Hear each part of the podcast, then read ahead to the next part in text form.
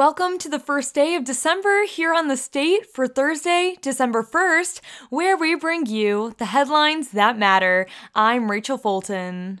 For our first headline of the month, focusing on MSU football, four Spartans have received postseason awards from the Big Ten Conference for their performance on the offensive side of the ball. Redshirt senior wide receiver Jayden Reed was named to the All Big Ten second team as selected by Big Ten coaches and received an honorable mention as selected by conference media. Reed returned to Michigan State after a breakout season last year. He finished the season ninth overall in the Big Ten in receiving yards with 636 and 10th overall in touchdown catches with 5, despite being sidelined early in the season after suffering a freak injury. Reed recently announced his intent to declare for the 2023 NFL Draft after four seasons with the Spartans. Sophomore wide receiver Keon Coleman was named to the All Big Ten third team as selected by the media. He finished fifth overall in the conference and receiving yards with 798, as well as in touchdown catches with five. Coleman also received an honorable mention from the Big Ten coaches. Senior offensive lineman J.D. Duplain and senior center Nick Samac also received honorable mentions from both the coaches and the media. The two veterans played key roles for the offensive line, both starting in all 12 games this season. Redshirt senior running back Elijah Collins was also named MSU Sportsmanship Award honoree. For our second headline, focusing on MSU hockey, when Michigan State hockey suited up to play at Miami, Ohio last Friday, one of its top scorers was not in the lineup. Senior forward Jagger Joshua's name appeared under the scratches instead of sitting at the top of the line chart where he suddenly has found a home. Head coach Adam Nightingale said Tuesday the decision to remove Joshua from the lineup came after a troublesome string of penalties throughout the season.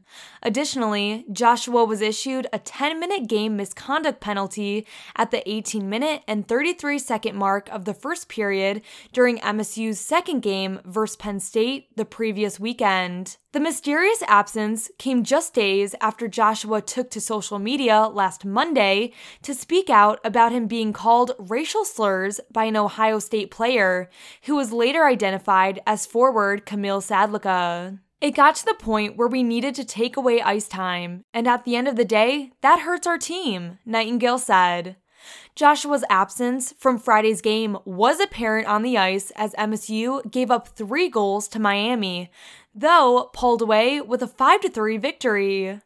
When Joshua returned to the ice on Saturday, MSU appeared more put together. Despite being benched as a leader on the team, Nightingale said Joshua understood the coach's decision.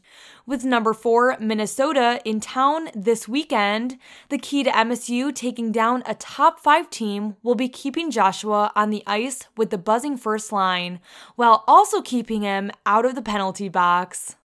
And for our final headline of the day, focusing on culture, former Congressman, U.S. Secretary of Defense, White House Chief of Staff, and CIA Director Leon Panetta is concerned about the state of polarization in the United States and the future implications it can have on democracy. Panetta visited Michigan State University on Tuesday to speak at the annual Governor Jim Blanchard Public Service Forum. He discussed issues ranging from Iran's nuclear capabilities to his own experiences in government. However, he's most concerned about both finding ways for lawmakers to come together and the war in Ukraine. Panetta said that the events on January 6, 2021, were the result of this polarization, and they were an example of how fragile democracy really is. He said the US needs two strong and unified parties with similar goals in order to govern the country. Panetta said there has been a lack of governing in Washington, and when lawmakers don't govern, they play games with investigations and scandals which only serve political purposes. The American people are frustrated by this, and the midterm elections showed that they want both parties to work together. Panetta said that he is hopeful that lawmakers will come together as they have in the past. Panetta also used the forum to discuss the importance of educating a new generation of leaders. He said that the U.S. has made it through recessions, depressions, natural disasters, and hundreds of other crises. But what has gotten the country through those times was the strength of the American people and leadership. And before we end our episode, today's weather forecast is predicting partly cloudy skies with a high of 37 and a low of 28.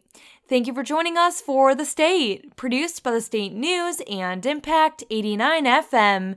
You can find us online at statenews.com and impact89fm.org.